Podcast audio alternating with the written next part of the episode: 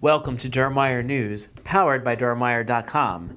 Dermwire News for smart speakers made possible with advertising support from Ortho Dermatologics. I'm Paul Winnington, editorial director for Practical Dermatology magazine.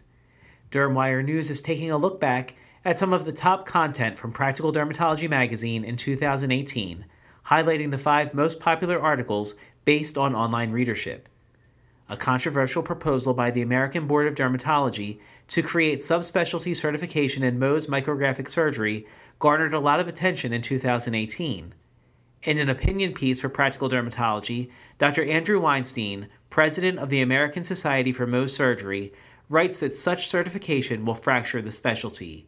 He says, in a set of talking points curiously released on the same day as the ABD announcement, the ACMS prompted its members to point out that sub certification would not prevent non certified dermatologists from performing Mohs. Of course, insurance carriers will relish the chance to apply a false rationale to prevent the appropriate use of Mohs. This is happening now in the VA system and comes up frequently with insurance companies, which offer no true rationale for denying coverage other than lack of fellowship training. Today, we have well qualified dermatologists with varied backgrounds and training performing at the highest level.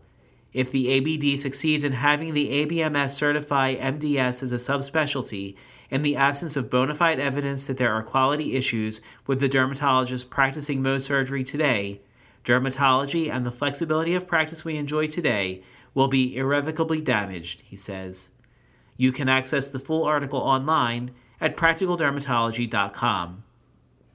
Thank you for listening to Dermwire News, powered by Dermwire.com. This editorially independent program is supported with advertising from Ortho Dermatologics. Happy New Year.